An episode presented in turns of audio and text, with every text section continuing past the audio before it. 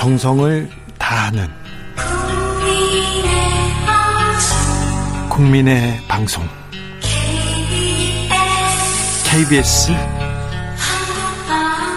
주진우 라이브. 그냥 그렇다고요.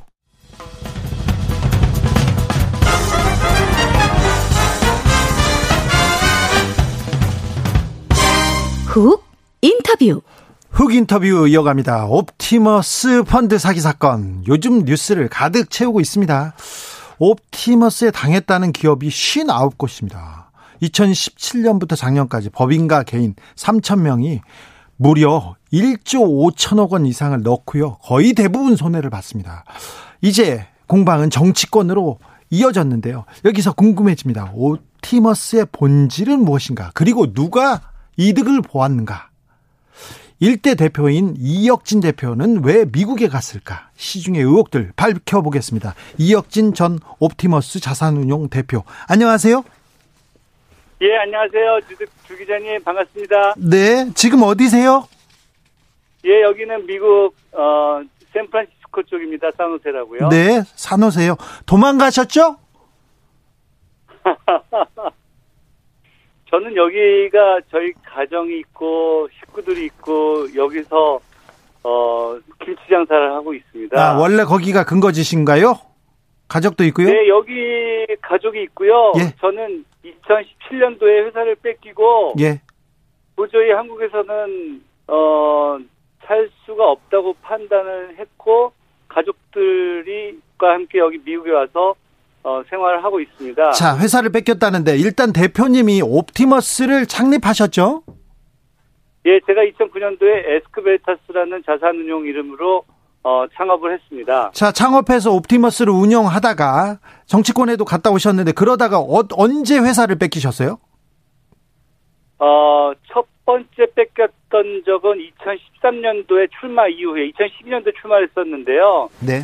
2013년도에 한 번 1차 경영권에 대한 공격이 있었고 예. 두 번째 공격이 2017년 어, 도에 이제 그 공격이 있었습니다. 1, 2차 공격 때 그때 지금 그 어, 뺏겼다고 해야 되나? 김재현 현 대표한테 대표한테 네. 그 밀려나신 거죠? 어, 여러 가지 법적 소송을 통해 갖고 예.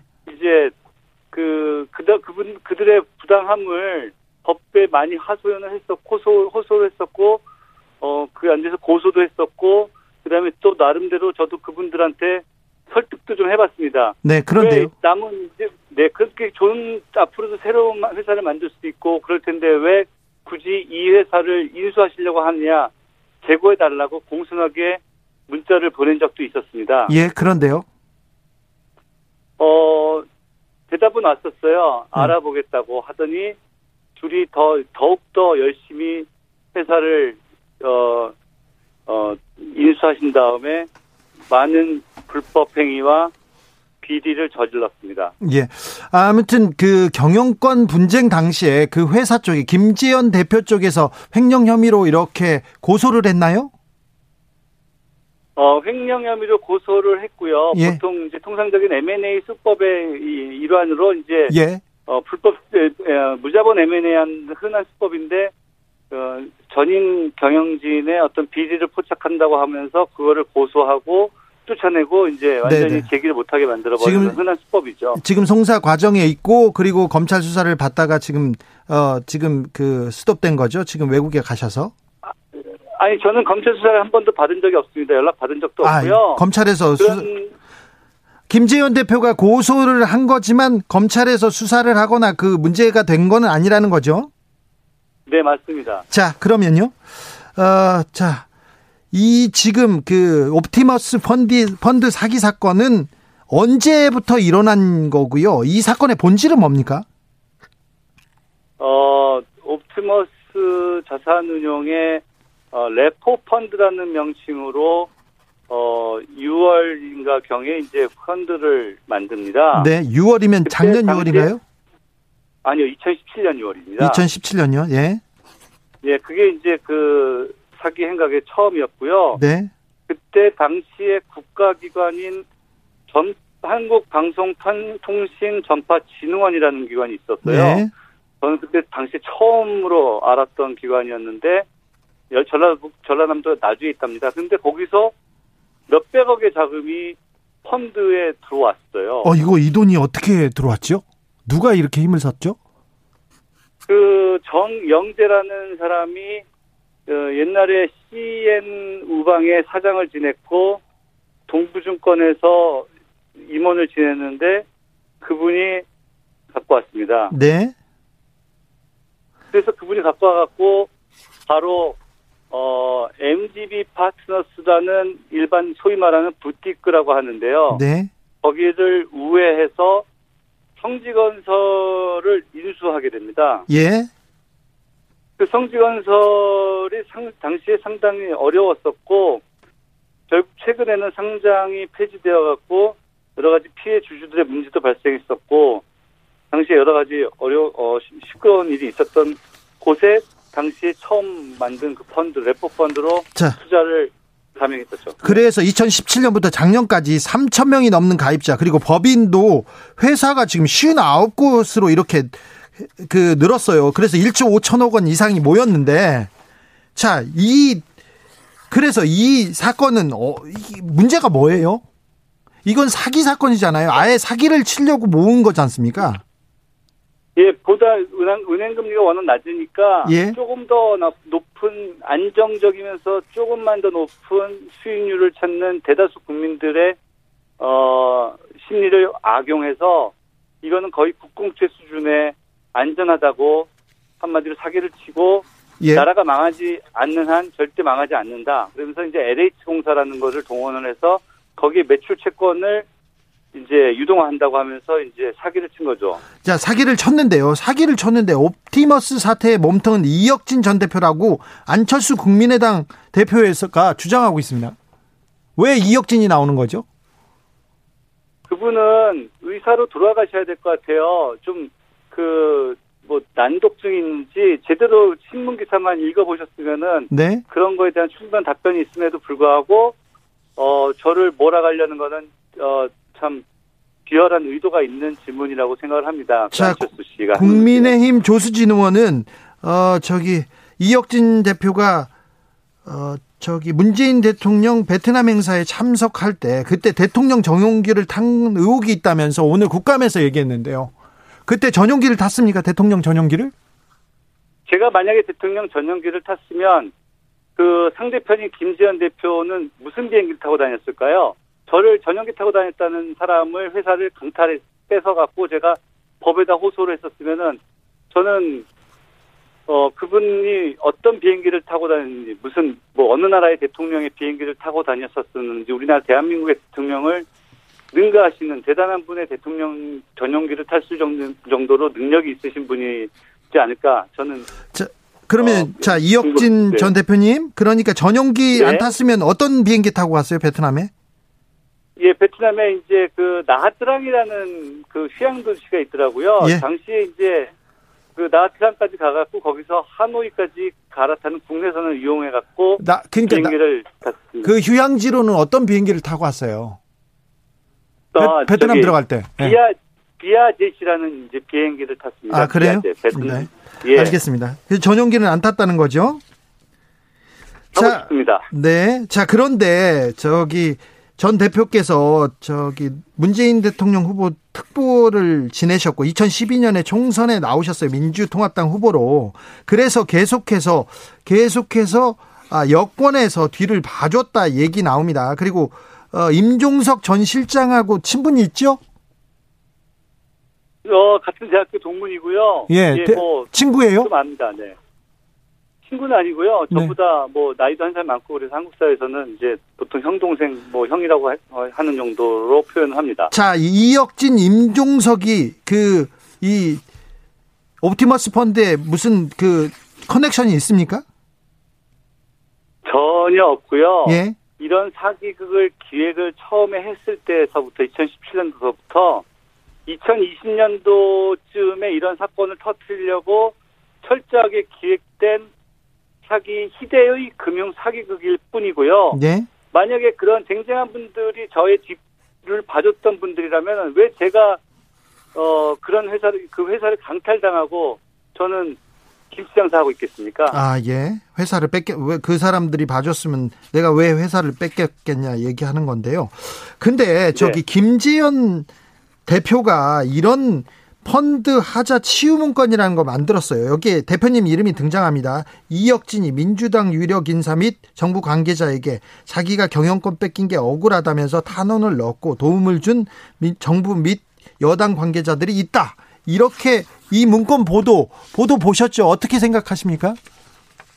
만약에 그 문건에 네. 이혁진이가 여자였는데 남자인 줄 알고 다들 속았다. 그런 문건이 많이 적혀 있었다면 제가 그거를 남자임을 증명을 해야 되는 겁니까? 말도 안 되는 사기극을 벌이는 사기꾼들이 네. 뭔가 있어 보이고 의혹이 있어 보이는 것처럼 부풀리기 위해서 교묘하게 문구를 작성을 하고 누가 보더라도 아 뭐가 있구나 사람들이 국민들은 어떤 그런 글들만 보면은 뭐가 있구나 좋게 생각할 수밖에 없게끔 만드는 일부러 악의적으로 작성된 어, 사기 문건입니다. 지금 물론 김, 일부가 거기 사실도 있겠죠. 네, 일부 지금 사실도 있겠죠. 김재현 대표 그리고 윤석호 감사 이동열 씨 이런 분들이 지금 재판에서 서로 서로 책임을 전가하고 있는데 구속된 분들도 있고요. 그런데 이분들 중에 주범은 누구예요? 어, 제가 봤을 때는 앞으로 더 드러날 범죄자로서 법의 처벌을 받아야 될 사람들이, 네.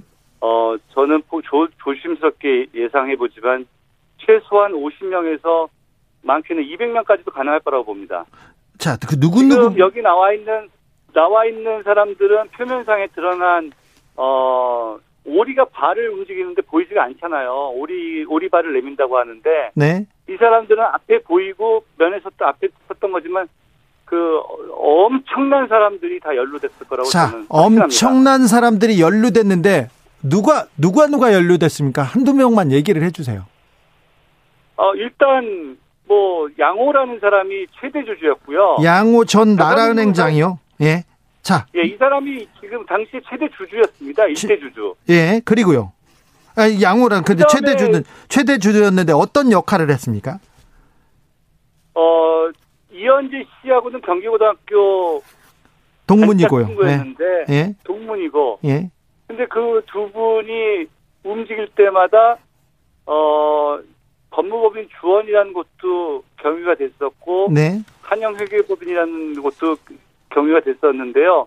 그 성지건설에 투자하면서 전통 정, 전파 관리 기금 자금을 운영했었을 어, 악용했었을 때도 법무법인 주원이 거기에 등장하고 성지건설을 회계감사하게 됐던 한영회계법인이 등장합니다. 네. 한영 회계법인의 고문이 이현재였고 주원의 고문이 양호였습니다. 예, 예. 이두 분이 중요한 역할을 했습니까? 이 분이 그, 그 금융 사람들 몇, 몇십 명 중에 좀 눈에 띄는 사람이었겠죠. 몇십 명의 범인들 중에 이 두 명이 표현상 앞에서 나와서 이제 곧 수사를 받고 처벌을 받게 될 사람들입니다. 자, 그러면 이현재 전 경, 그 경제부총리 그리고 양호 전 나라은행장 이 두 분께서 그러니까 금융감독 기관 그리고 은행들을 움직여 가지고 이 그 옵티머스 펀드에 돈을 담그 그 투자하도록 이렇게 역할을 했다는 거죠. 어, 그렇죠. 네. 자, 그러면 옵티머스 자문단으로 알려진 채동욱 전 검찰총장은 어떤 역할을 했습니까? 어, 당시에, 어, 어, 건설사에 투자를 했던 그 repo펀드로 인해서 문제가 생겼던 어떤 법인을 변호를 했으셨고, 그거는 본인과는 무관하다고, 이 repo펀드 옵티머스하고 무관하다고 하지만, 예. 이 옵티머스 자산운용으로부터 고문료를 똑같이 받으시고, 수치 500만 원씩 받으시고, 일정 기간 동안 근무하시다가, 이 문제가 생기니까 6월 달에 그만뒀다고 합니다. 예, 근데 최 예. 옵티머스가 뭐 고만 문제가 있었을 후에 발생한 고만뒀다는 게 과연 그 전에 어, 고문을 활동했었을 때도 아무 그렇게 없어 없어지게 되는지 정말 한번 여쭤보고 싶습니다. 근데 이혁진 고만두면 바로 그 전에 어떤 행위도 문제가 없어지는지. 예. 그 저기 이혁진 전 대표님 근데 1억 5천 네. 어 1조 5천억 원 모았는데 이런 자문하고 하는데 달에 500만 원이면 그건 많, 많은 액수는 아니잖아요. 사기 사건인데. 아, 그거는 상징, 상징적으로 예우하기 위해서 월 그 정도는 드리고요. 그 다음에 여러 가지 역할을 하시는 거에 따라서 성과에 따른 음, 고문료, 다른 별다른 별도의 고문료를 지급하는 게 통상적인 예입니다. 통상적인 예인데 지, 지, 지금 지금 자문단의 역할들 그리고 김 어, 김재현 대표 있을 때는 이혁진 대표께서는 역할을 하시진 않았죠? 저는 싸우고 있었고요. 예. 그 사람들이 부당하다는 거를 법에 호소하고 있었습니다. 네. 검찰, 경찰, 금융위원회, 금융감독원 모든 기관들 이 회사의 문제점에 대해서 모든 기관들 특히 정보통신부, 네. 금융위원회 모든 곳을 찾아다니면서 호소를 결과적으로 다 했었죠. 그런데 검찰이 네. 이 사실을 수사로 수사 제대로 안 했습니까? 불기소 처분을 내렸습니다. 이 문제를요. 이, 이, 예, 이 문제를 불기소 처분 내렸고요. 네. 어, 당시에 국가기관인 한국방송통신전파진흥원에서 수사를 의뢰합니다. 예. 대리인은 동서양재라는 서초동에 있는 법무법이 있는 걸로 알고 있는데요. 예. 당시에 수사 대상자로 특목한 이제 특정한 기관이 대신증권 판매사뿐이지만 대신증권과 어, 옵티머스 자산운용의 대표이사인 김재현, 예. 그다음에 대체투자 부문의 대표였던 정영재, 그다음에 MGB 파트너스의 대표이사였던 박준탁 이 사람들을 특정해 갖고 수사를 의뢰를 합니다. 네. 거기에 수사 의뢰의 취지는 수사 의뢰인 전파관리진흥원은 공공기관으로서 이런 자금을 운영하고 있는데 거기에 최근에 어, 하나은행을 자금 신탁사로 하는 자산운용사인 옵티머스에 투자했다가 원리금을 회수한 바 있습니다. 근데 자, 그 회사에 대표님. 성지건설이 상장 폐지됐고 예예. 예, 그런, 대표님. 그런 상황이 예. 너무 저기 세, 세밀하게 가면 저기 청취자들이 이해를 못 하니까 그럼 짧게 아, 좀몇 예, 가지만 알겠습니다. 물어보겠습니다. 음, 네. 어떻게 이렇게 많은 돈을 짧은 시간에 모았을까요? 그리고 하나은행, NH투자증권 이거 여기도 간단한 회사들이 아닌데 이런 회사들은 어떻게 들어왔을까요? 어떻게 보세요? 거기 뒤에는 엄청나신 분들이 계셨기 때문에 그런 판매사로서 은행도 들어오고 자, 엄청난 발생한 거죠. 엄청난 분 중이 분 분이 청와대에 있습니까? 아닙니다. 청와대에서 말단 행정관으로 있었던 사람들은 어떤 특정한 개인적인 이익을 목적으로 했던 거지 청와대에 있는 어떤 엄청나신 분들이 관여됐다는 것은 전혀 좋게 생각하지 않습니다. 지금 그러면 청와대에서는 이진아 전 행정관 말고는 연루된 사람이 없습니까? 아 그거는 뭐 수사해 보면 밝혀지겠지만 제가 없다고 단정할 수는 없죠. 제가 수사를 하고 있지 않으니까. 근데 이혁진 전 대표가 알고 해놨요. 네. 네, 네. 제가 아는 나는 몇, 몇 명이 있는 걸로 알고 있는데 네. 그 사람들이 과연 개인의 일탈이었을지 대통령의 지시를 받고 그런 걸할 것이라고는 저는 전혀 상상하지 않습니다. 그러면 지금 청와대 이진아 전 행정관 말고도 몇 명은 있는 거네요. 옵티머스에 관여한 사람이? 이름이 오르내리고는 있었 있다고는 거를 많이 지금 뭐 많은 기자분들한테 들었어요. 제가 네. 녹취 파일을 첩보를 해갖고 이 기자분들과 그 국민의힘의 강모 의원님한테 아 강민구 의원님한테 이제 자료를 제출한 바도 있죠. 저 이메일을 보내드린 바도 있지만 그때 이, 이, 이 사건이 뭐 몇 명이 있는지 잘 모르죠. 자, 모르죠, 네. 알겠습니다. 자, 이거 사기 사건이라고 금융 사기 사건이라고 이렇게 말씀하셨는데, 근데 이 사기 사건에서 누가 이득을 받습니까? 누가 돈을 벌었습니까? 어, 정말 앞으로 드러나는 뭐 많은 법인들이 있지만 일단 첫 번째 법무법인 많은 계약서와 법률 자문을 하면서 어, 통상적인 거에 10배 내지 20배의 어, 자문료를 받았겠죠. 그리고요. 그리고 회계법인, 예. 회계법인이나 여러 가지 회계법인 이런 보통 통상적인 투자가 이루어질 때 잠- 법무법인과 회계법인의 자문을 많이 받기 때문에요. 그런 데에서 어, 일반적인 금액보다 훨씬 많은 금액을 수취했을 겁니다. 아, 그리고 수사해보면 드러날 겁니다. 이 사건에 금융 사기에 몸통이 돈을 벌었을 거 아니에요. 어, 누가 누가 누가 돈 번 사람이 있을 거 아니에요. 이 사기, 사기를 쳐 가지고. 예. 예. 그거 누구예요? 누가 돈 그거는, 그거는 제가 너무나 엄청난 사건이기 때문에 감히 누구라고 예측을 할 수가 없어요. 보이지 않고 누군지 앞에서 나타나는 거는 김지현이고 예. 양호고 정영재고 다 있겠지만 뭐 그중에 정영재 씨가 상당히 많은 금액을 착복했을 거라고 생각합니다. 근데 그럼에도 불구하고 워낙 큰 금액이기 때문에 그 네. 금액을 어디다가 보낼 때, 뭐 갖고 있을 때는 그거는 뭐 제가 아직은 상상을 못 하고 있습니다. 아, 이- 이렇게 1조 5천억 원을 투자해가지고 엄청난 그 손실을 입었으니까 누군가는 돈을 많이 벌었을 텐데 참 그렇습니다. 자, 법무부에서 이혁진 전 대표한테 범죄인 인도 청구 해둔 상태라고 했는데 검찰이 요청하면 한국에서 와서 조사 받을 거죠? 어, 전제 조건이 있습니다. 네. 어, 이 사건에 연루된 모든 관계자들이 금융이나 법조 쪽에 상당히 우리가 상상하는 것 이상으로 고위직에서 역할을 하시는 분들과 연루돼 있기 때문에 네. 그래서 그런 분들이 법의 심판을 받게 되면은 제가 안심하고 들어갈 수 있을 것 같습니다. 아, 예. 그래서 예 그래서 들어갈 얼마든지 들어가죠. 저희 제 나라인데요. 네네. 대한민국 국민인데요. 아, 이 사건이 좀 실체가 밝혀지고 진짜 아, 중요한 몸통들이 이렇게 처벌받고 그러면 그때 와서 수사에 도움을 주실 거죠? 수사에 도움이 아니라 뭐 수사에도 당연히 도움을 드리고 있고요. 지금 많은 검찰 검그 그 언론 기관들을 통해서도 하고 있고 국회의원분들한테도 자료를 보내고 누구보다 제가 이 사건을 잘 알기 때문에 네. 어, 사건에 대한 여러 가지 그 분석과 해석을 해드리고 있습니다 현재. 알겠습니다. 네. 도망간 건 아닌가요? 도망간 건 맞잖아요. 도망은 네. 도망간 건 아닙니다. 알겠습니다. 네. 비가 한 겁니다. 비가. 예, 지금까지 이혁진 전 대표였습니다. 감사합니다. 예, 감사합니다. 라디오 정보센터 다녀오겠습니다. 조진주 씨. 정치 피로, 사건 사고로 인한 피로, 고달픈 일상에서 오는 피로. 오늘 시사하셨습니까? 경험해 보세요. 들은 날과 안 들은 날의 차이. 여러분의 피로를 날려줄 저녁 한 끼 시사.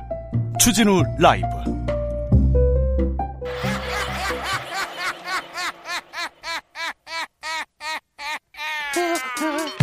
발로 뛰는 기자, 탐구하는 기자, 세상의 질문을 마구 던지는 기자, 기자가 본 오늘의 세상, 기자들의 수다. 라이브 기자실을 찾은 오늘의 기자는 은지옥이요. 예, 시사인 김은지입니다. 네, 주말 잘 보내셨어요? 네, 잘 미- 지내셨습니까? 미국 대선은 어떻게 되는 거예요? 네, 격차를 좀 줄였다고는 하는데요. 여전히 바이든 우세입니다. 그리고 우리가 결정적으로 중요하게 봐야 될 곳이 격전지 여섯 곳인데요. 네. 그 여섯 곳에서 아직까지는 바이든 우세가 더 많습니다. 그래도 shy 트럼프. 네. 어, 저는 shy 트럼프들이 위력을 또 발휘할 수도 있다고 보는데 어떻게 네. 보여요? 뭐 그런 걱정들이 꽤 많은데요. 민주당 지지자 층에서는요. 네. 하지만 이게 1%포인트 차이, 0.1%포인트 차이라도 조금이라도 더 얻으면 무조건 다 가져가는 시스템이기 때문에요. 네. 여론조사에서 우위를 유지하고 있다는 게 주는 메시지가 꽤 큽니다. 아무거나 물어봐도 김은지는 이렇게 대답을 잘합니다. 네. 제가 훅 찔러봤습니다. 공부를 잘하고 있군요. 자, 그럼 첫 번째 뉴스 가볼까요? 네, 내년으로 예정된 도쿄올림픽을 주목해야 될 이유가 생겼습니다. 저는 주목하기 싫은데요. 저는 안 갈 거예요. 네. 예, 뭐 그런데요? 아무래도 예, 예. 왜 주목해야 돼? 네, 2018년에 평창 올림픽 때처럼요. 전 세계적인 스포츠 행사를 계기로 남북 그리고 북미 관계 물꼬가 틀 수 있다. 이런 전망이 나오는데요. 지난 평창 올림픽 때는 정말 김여정 부부장과 부부장이 와서 평화의 물꼬를 바람을 일으켰죠. 네, 그때가 사실상 세계 무대 데뷔였습니다. 그리고 김정은 체제에 대한 전 세계적인 관심도 굉장히 올라가게 됐었는데요. 네. 그때를 계기로 정우영 당시 안보실장이 백악관을 방문해서 북미 정상회담 가능성을 타진했고요. 그 이후에는 우리 모두가 기억하는 바와 같습니다. 예. 쭉쭉 이어졌죠. 예. 남북 정상회담, 북미 정상회담 이렇게 연거푸 열렸고요. 쭉쭉 이어졌습니까? 네. 그래서 하지만 물론 19년에는 굉장히 다른 기조였기 때문에 지금의 또 갑갑함이 있긴 합니다. 지금 힘든데 자 어떤 어떤 좀 포석이 깔려 있는 거죠? 네. 미국의 고위급 관료가 이런 이야기를 했기 때문에 관심을 끌고 있는데요. 네. 16일에 오브라이언 미 백악관 국가안보 보좌관, 그러니까 우리가 잘 기억하고 있는 존 볼턴의 네. 후임자입니다. 네. 코로나19도 앞서서 걸렸기도 한 네. 인사인데요. 이 미국의 대북전력과 북한 비핵화 전망에 대해서 말하면서 도쿄올림픽을 언급했습니다. 정말 진전을 보고 싶다 이렇게 말하면서 북한 사람들이 도쿄올림픽 참가에 관심이 있다고 생각한다라고 음? 이야기했죠. 아, 네. 네, 그러면서 평화 번영 그리고 핵 감축, 비핵화 이런 이야기도 같이 곁들였습니다. 오호, 국, 국가안보 보좌관 입에서 나온 얘기이기 때문에 이게 간단치 않습니다. 자, 북한 사람들이 도쿄올림픽 참가에 관심이 있다고 본다. 자, 오브라이언이 한국 오죠? 네, 다음 달에 옵니다.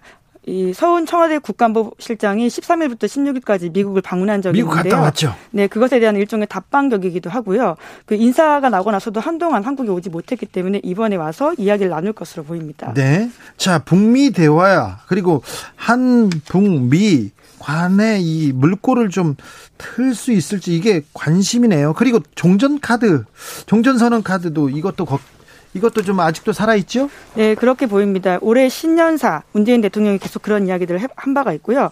도쿄올림픽 공동 입장과 남북 단일팀을 위한 협의도 계속될 것이다. 라는 이야기 했고요. 지난 9월에는 유엔 총회 기조연설에서도 종전선언 이야기를 다시금 꺼냈습니다. 예, 종전선언을 지금 어, 좀 모락모락 좀 피어오르는 것 같아요. 좀 가능성 있는 것도 같습니다.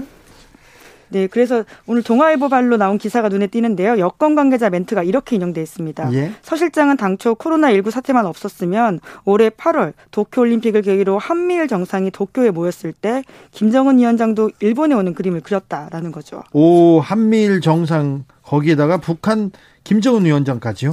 네, 세계적인 무대에서 데뷔하는 다시금 어떤 연출을 하겠다라는 건데요. 네. 북한 입장에서도 구미가 당기는 제안이었겠지만 결과적으로는 코로나 19 때문에 올림픽 자체가 연기가 됐습니다. 아, 예. 그리고 실제로 내년에도 올림픽이 열릴지가 사실은 예, 불투명한 상태여서요. 이것 또한 하나의 우리에게는 좀 악재로 작용하는 것으로 보입니다. 종전 선언에 대한 미국의 조금 반응은 어떻습니까? 좀 대선 결과하고 좀 이어질 텐데요. 네, 그렇습니다. 11월 3일 대선 결과에 따라서 굉장히 대북 기조가 달라질 수밖에 없기 때문에요. 예. 예, 방한 오브라이언 보좌관의 방한조차도 11월 달에 제대로 이뤄질지에 대한 의문도 사실 있습니다. 아, 그러게요. 저 트럼프 대통령이 재선을 해야 오브라이언도 오고 그런 얘기도 하는데 자, 그러면요. 만약에 트럼프 대통령이 승리한다면 아니면 조 바이든이 승리한다면 우리 그 종전 선언은 어떤 영향을 받게 될까요? 네, 그 어떤 승리에도 불구하고 우리 정부가 영향을 덜 받고 우리 길을 가려고 지금 결과적으로 대선 한 달을 앞두고서라도 서훈 실장을 보낸 것으로 보이거든요. 예. 그렇기 때문에 영향을 안 받도록 노력하는 게 가장 좋은 것 같고요. 예. 뭐 당장은 트럼프가 된다면 조금은 앞당겨질 것 같고요. 또 바이든이 된다면 상대적으로 후순위가 되지 않을까라는 걱정은 있습니다. 트럼프 대통령이 돼야 종전 선언이 어, 생각대로 그리고 남북미 회담이 좀 생각대로 갈 거고 조 바이든이 오면 시간이 조금 더 걸릴 거라고요. 네, 아무래도 이게 트럼프 대통령 의제라는 이미지가 강하기 때문에 민주당 그러니까요. 입장에서는 좀 더 검토하는 시간을 들이지 않을까 싶습니다. 물론 바이든이 북한 비핵화에 대한 관심이 있고 그리고 북한 김정은 위원장도 만날 의지가 있다 이렇게 밝힌 바는 있습니다. 네. 근데 우리가 트럼프 대통령한테 북한 문제를 의지해야 되는 이 상황이 좀 안타깝기도 하지만 어쩔 수 없는 네, 현실인 그래서 것 지금. 이제 공간을 만들기 위해서 또 노력을 하고 있는 것 같기도 하고요. 그렇죠. 외교가가 그리고 특히 외교 쪽에서 큰 노력을 해야 될 마구 노력을 해야 되는 때가 지금인 것 같습니다. 자, 다음 뉴스로 가볼까요? 네, 국회의원 27명이 재판을 받게 됐습니다. 네. 네, 검찰이 지난 4월 치러진 국회의원 선거에서 국회의원 당선인 27명을 포함해서 1,100명이 넘는 사람들을 공직선거법 위반 혐의로 재판에 넘겼습니다. 재판에 넘겼습니다. 자, 어떤 어떤 사람들이 재판을 받습니까? 네, 국민의힘은 조수진 의원을 비롯해서 11명으로 가장 많고요. 예. 더불어민주당도 장정순 의원 등 9명 이 재판에 넘겨졌습니다. 예, 그리고. 정의당 1명, 열린우리당 1명, 무소속 윤상영 의원 등 5명 이렇게 재판을 받습니다. 자, 그 중, 예, 기소됐는데요. 조금 약간 불안하다. 지금 벌금 100만 원 이상만 나오면 선거법에서는 지금 그 의원직이 날아가잖아요. 좀 불안하다 그런 분이 있습니까? 근데 전반적으로 다 뭐 어떻게 될지 모르기 때문에요. 네. 예, 끝까지 지켜봐야 될 것 같긴 한데 네. 불안하다면 모두가 불안하고 안 불안하다면 모두가 안 불안한 상황이 합니다. 왜냐하면 이게 국회의원들의 정말 최대 관심사이거든요. 그렇죠. 선거법이 특별히 좀 코에 걸면 코걸이, 귀에 걸면 귀걸이 이런 게 있어요. 그래서 어, 저 사람도 날아간다고 이런 게 있어서 누구도 안심하지 못하고 누구도 불안해합니다. 자, 아, 당선 무효형이 나오면 국회 지형이 좀 달라집니까? 네, 그런 점 때문에 더욱더 주목을 받기도 하는데요. 어, 국민의힘 쪽에서 특히 그런 목소리를 내고 있습니다. 어, 지금 국민의힘에서 계속 볼멘 소리 나옵니다. 네, 기소 인원이 많기도 하고 또 속내를 보면 현재가 130석입니다. 아, 백세석, 죄송합니다. 예. 백세석인데요. 만약에 4명 이상의 당선 무효용 선고를 받게 되면 개헌 저지선인 백석이 무너지기 때문에 그러네요. 예, 이에 대한 국민의힘 쪽에서는 굉장히 신경을 많이 쓰는 것으로 보이는데요. 예. 그래서 당장 검찰이 여당에 대해서는 관대하고 야당에 대해서는 제목을 더해서 편파 기소를 했다. 야당 유죄, 여당 무죄 이런 식의 비판을 하고 있습니다. 그런데 이게 변수가 될 것 같네요. 현역 의원들이 귀해지겠어요. 만약에 3명, 4명만 잃으면 개헌저지선 가니까요. 아, 네. 음, 아마 재보궐 선거에는 현역 의원이 나오기 어려울 것 같은데요. 네, 뭐 어느 지역에 그 국회의원직을 상실하는 따라서 다를 것으로 보이긴 하는데요. 네.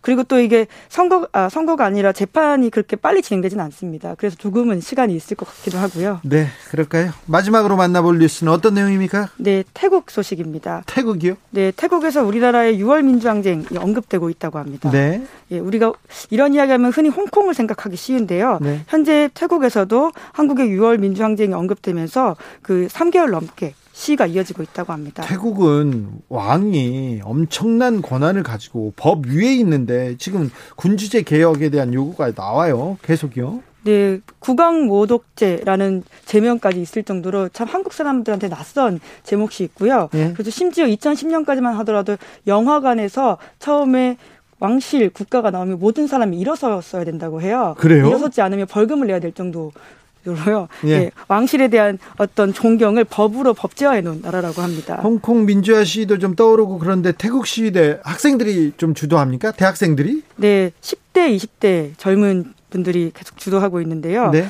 태국 국민들은 군부 독재와 싸웠던 한국 시민들에게 자신들의 관심을 좀 지지해달라 이렇게 호소하고 있습니다. 홍콩도 태국도 그 민주화 운동의 교본은 한국이군요. 네, 아무래도 또 영화나 그리고 드라마 같은 것들이 소셜 미디어를 통해서 통용이 되면서요. 한국에 대한 이미지가 굉장히 민주화를 앞서 이룬 나라라는 것도 꽤 크고요. 네. 젊은 친구들한테 호소하는 바도 커 보입니다. 네.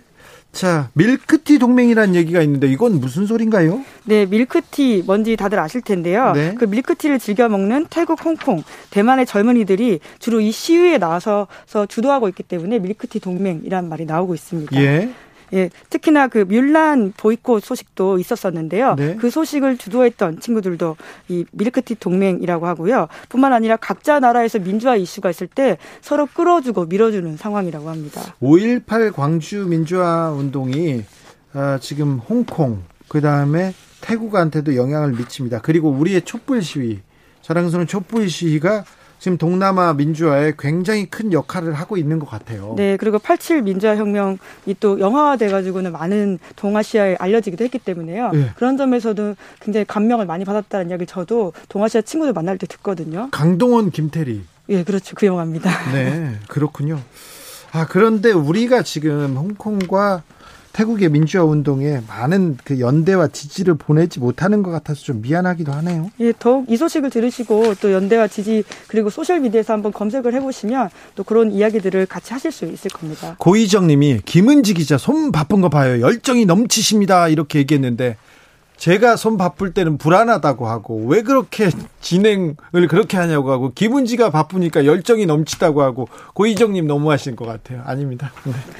아, 지금까지 기자들의 수다 시사인 김은지 기자와 함께했습니다. 감사합니다. 네, 감사합니다. 교통정보센터 다녀올게요. 정현정 씨. 주진우 라이브.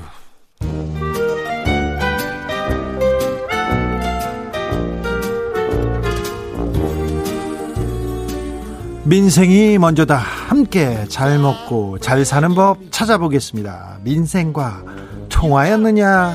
생생 민생. 통.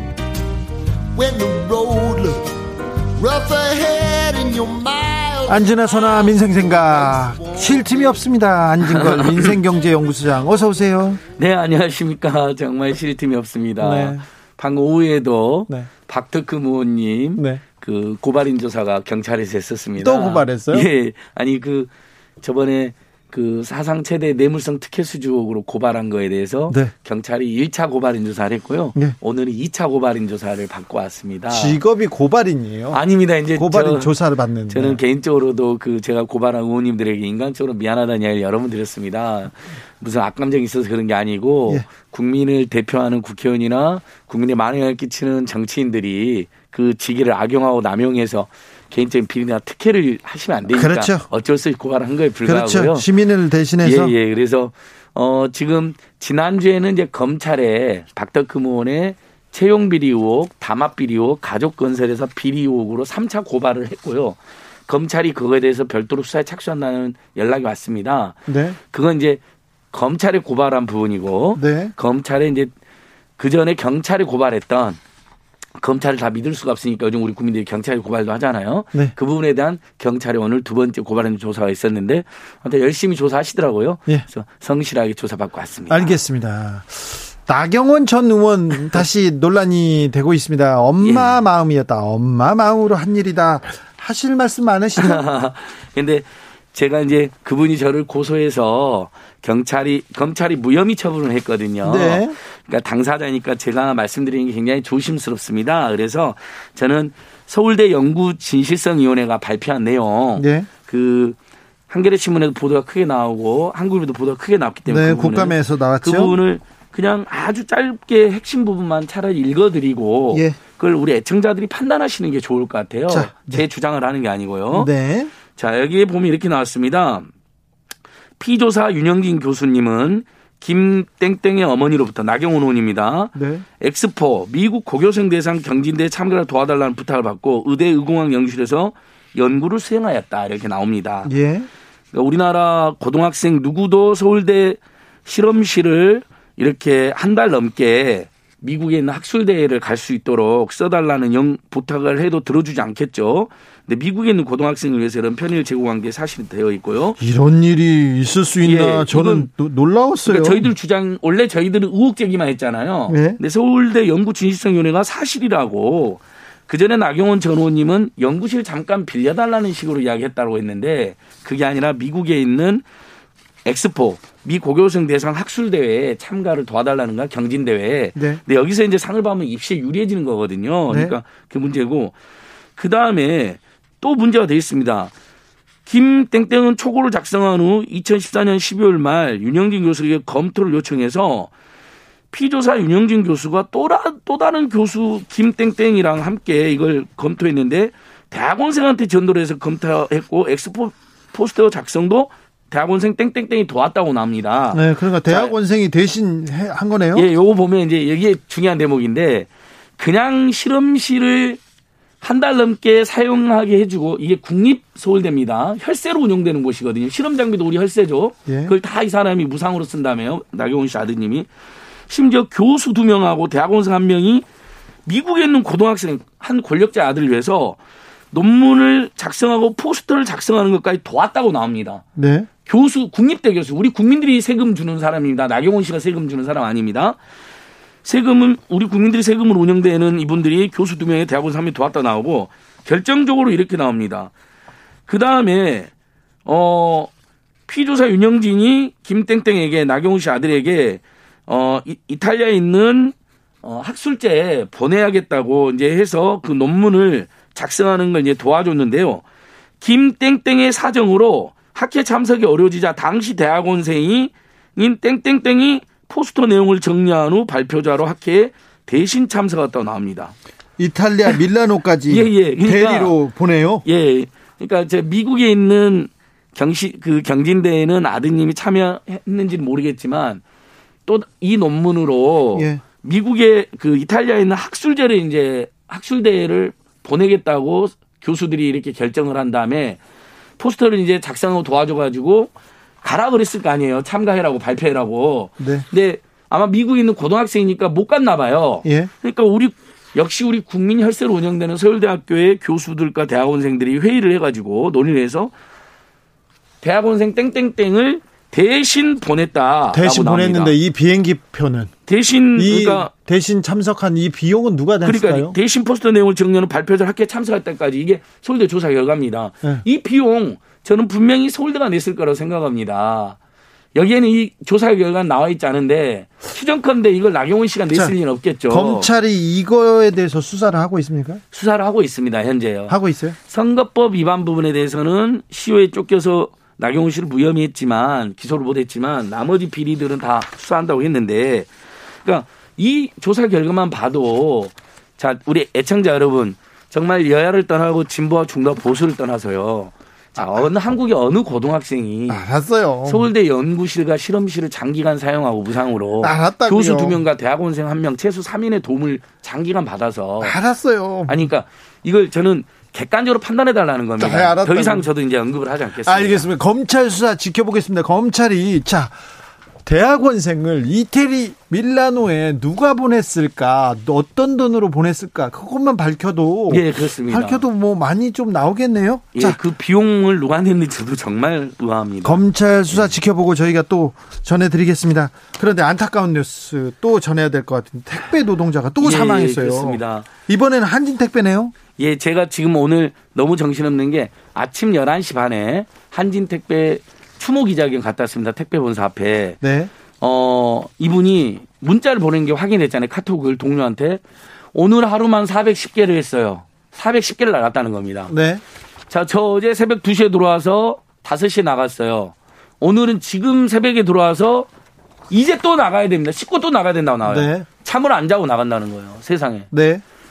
그러더니 결국 돌아가셨어요. 아니 지난주에도 예. 택배 노동자가 과로사로 CJ 대한통운 네. 택배 노동자 10월 8일 돌아가셨잖아요. 아, 또 택배 배송하다가. 이거 뭐 이거 진짜 10월 뭐- 10일 날 쿠팡의 택배 노동자가 분류 작업하다가 새벽에 돌아가셨어요. 얼마나 더 죽어야 안 됩니다. 그래서 더안 됩니다. 그래서 네. 오늘 오늘 드디어 택배 기사님들을 응원하는 시민 모임이라 해서 택배 소비자들이 광화문 광장에 수십 명이 모여가지고요. 네. 점심시간 직장인들이니까 점심시간 수십 명이 모여서 분류 작업에 반드시 다른 사람을 투입해라. 예. 일자리도 만들고 국민들. 이제는 시민들이 예, 나서기 시민들이 시작했습니다. 나섰어요. 정말 오늘 그래서 지금 언론 보도 많이 나왔어요. 굉장히 네. 이례적입니다. 그동안 노, 그 노동자들하고 택배연대 노조만 했거든요. 아니 그런데 이거 네. 국감에서 국감에서 좀 따져 물어야 될 거 아니에요. 너 그 니네 기업들이 돈만 벌려고 하다가 지금 택배 노동자 다 죽일 거냐 얘기해야 될 거 아니에요. 예. 그래서 화- 국회 한노위를 중심으로 지금 굉장히 집중적으로 문제 제기가 있습니다.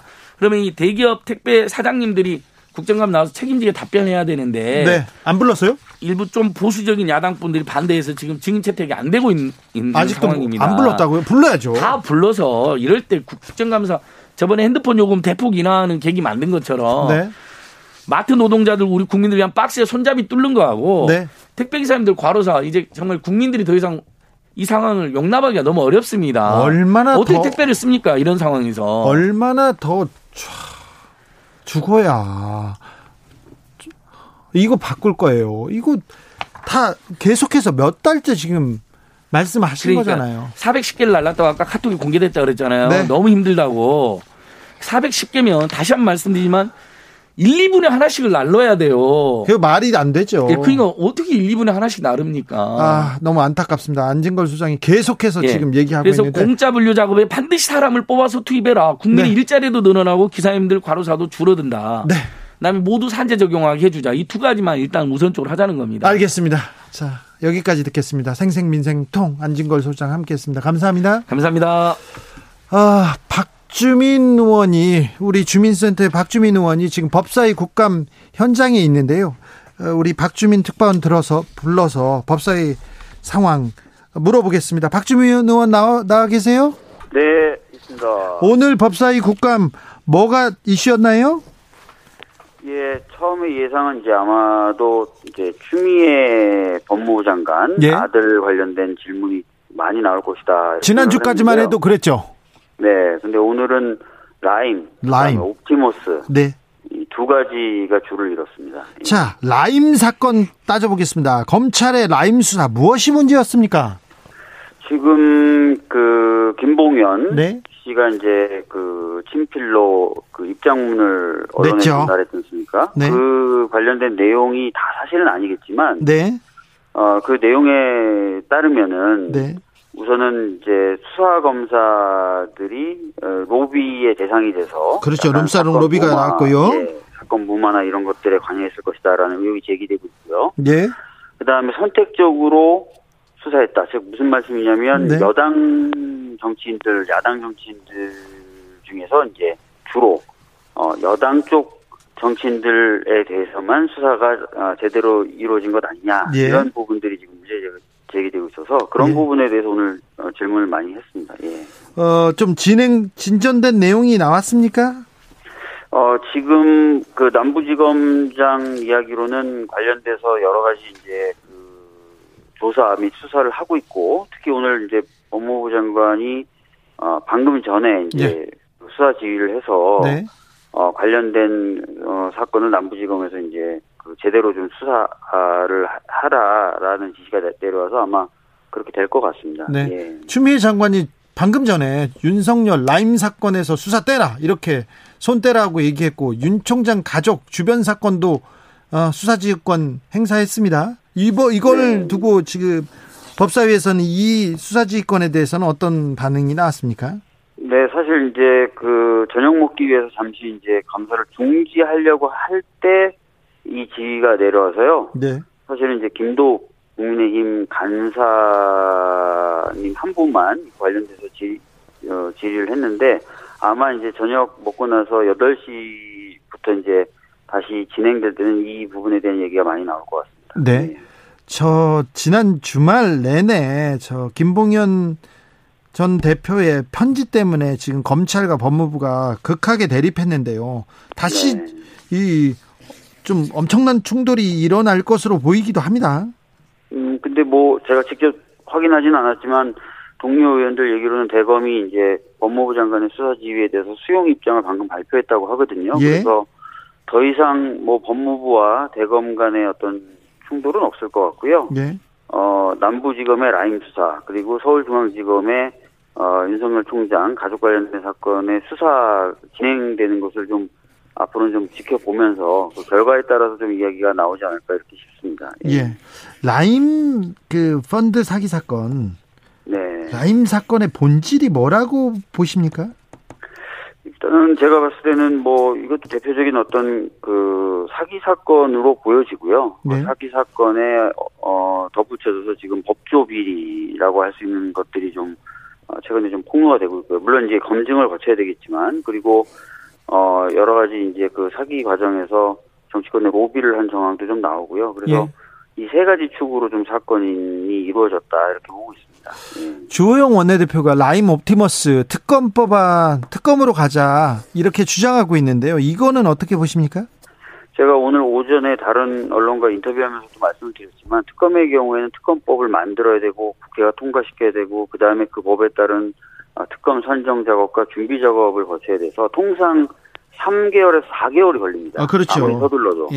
예. 사파 싸움이 오래 걸리잖아요. 그렇습니다. 그 아니 뭐 여야가 합의를 했다 하더라도 그 정도 시간이 걸립니다. 그래서 지금 굉장히 그 시급한 사건이고 동시에 또 김봉현 씨 같은 경우 지금 구속돼 있기 때문에 구속 만기일도 있지 않습니까? 그래서 그 정도 시간을 써가면서 어 특검을 하는 것은 제가 보기에 적절치 않다고 보고요. 지금 남부지검에서 그 당시 이제 언급됐었던 검사가 아닌 완전히 새로운 검사들이 이 사건을 보기 시작했으니까 어, 남부지검의 그 수사 결과를 차라리 지켜보는 것이 오히려 좀 맞다 이렇게 생각하고 있습니다. 네. 라임 그리고 옵티머스 사건 왜 근데 몇 개월 전부터 이게 문제다 정치권 로비 의혹도 있다 이런 얘기가 나왔는데 왜 검찰 수사는 이렇게 더뎠을까요? 음, 옵티머스 관련돼서 오늘 박범계 의원님도 질의하셨고 저도 이제 질의를 했는데요. 옵티머스 사건의 경우에는 사실 이게 이렇게 사태가 진전되지 않도록 막을 수 있는 기회가 있었습니다. 그러게요. 얘기냐면 네. 과기부가 그 한, 한국 전파진흥원에서 이제 옵티머스에 투자한 것에 관련돼서 정밀하게 감사를 했고 그 감사 결과에 기초해서 어 전파진흥원에서 수사 의뢰를 어, 했었거든요. 2018년 10월에. 예. 근데 2018년 10월에 수사 의뢰가 들어간 뒤로 한참 시간을 끌다가 2019년 5월에 지금 문제되고 있는 여러 사람들에 대해서 전부 무혐의 처분을 내렸어요. 서울중앙지검이. 검찰이 수사를 잘 못한 거네요. 그렇죠. 그 뒤로 이제 이게 이제 문제 없다고 이제 검찰이 판단해 주니까 아, 공적 기관들 투자가 이루어지고 공적 기관이 투자하니까 민간 자본들도 막 투자를 한 거예요. 그러면서 네. 이제 피해액이 엄청 커진 거거든요. 네. 근데 이제 저, 저나 이제 박봉계 의원이 오늘 지적했던 거는 이 2018년 10월 수사 의뢰건이 제대로 수사됐으면 이런 사태가 없었을 것인데 네. 그 당시 수사 지휘 라인이 바로 윤석열 서울지검장이었어요. 예. 그렇기 때문에 이제 어떻게 보면은 지금 와서 새로운 수사팀에 대해서 뭐 문제 제기한다거나 또는 법무부에 대해서 문제 제기하는 건 좀 약간 어, 정치적인 공사 아니냐 이렇게 보고 있습니다. 예. 어, 대검 국감이 언제죠? 대검 국감은 목요일 날 예정돼 있습니다. 목요일 날 그러면 윤석열 총장한테 이 문제 물어보고 계시겠네요. 네, 라임 관련돼서 그 제대로 보고가 됐고 수사 지휘가 이루어졌는지도 오늘 어, 공방을 했기 때문에 그거 관련된 질문도 하고요. 그 다음에 방금 말씀드렸던 이 옵티머스 사건 예. 왜그 당시에 전부 다 무혐의를 했냐? 국가기관이 감사를 철저하게 한 뒤에 그 감사 결과에 기반해서 수사 의뢰한 건데 어떻게 무혐의가 나오냐 이런 예. 질문들을 해야 될 것 같습니다. 네. 자, 국감이 언제까지죠? 국감은 어, 이번 주까지 진행이 되고 예. 다음 주 월요일 날은 종합국감이라 그래서 피감 기관들을 전부 모아놓고 마지막 정리하는 국감을 합니다. 그래서 어, 전체적으로는 다음 주 월요일 날 끝나는 것으로 보시면 됩니다. 아니, 박주민 통신원. 그런데 주민센터는 어떻게 할 거예요? 다음 주 월요일 날까지는 이렇게 좀 현지에서 네. 생생한 분위기 전달해드리고 그 다음엔 스튜디오 가서 반가운 주 기자님 얼굴도 뵙고 그렇게 하겠습니다. 주민센터는 다음 주까지 저희가 통신원 체제로 박주민 특파원 보내가지고 이런 식으로 진행됩니다. 청취자들 양해해 주시고요. 어, 박주민 의원 감사합니다. 네, 열심히 하겠습니다. 네. 2081님이 역시 월요일은 바쁩니다. 오늘은 정말 숨 쉴 틈 없이 진행되네요. 오늘 사건이 많았죠. 저도 아, 정신 없었어요. 주 기자님 숨 좀 돌리고 하세요. 아 제가 숨도 못 쉬고 막 이렇게 달려서 죄송해요. 너무 너무 이렇게 바쁘게만 이렇게 부산 떤거 아닌가 죄송한 마음이 듭니다. 좀 내일부터는 조금 더 나아지겠습니다. 소녀시대 다시 만난 세계 들으면서 힘든 월요일 주진우 라이브 마무리하겠습니다. 월요일부터 이렇게 피곤하면 어떻게 하지?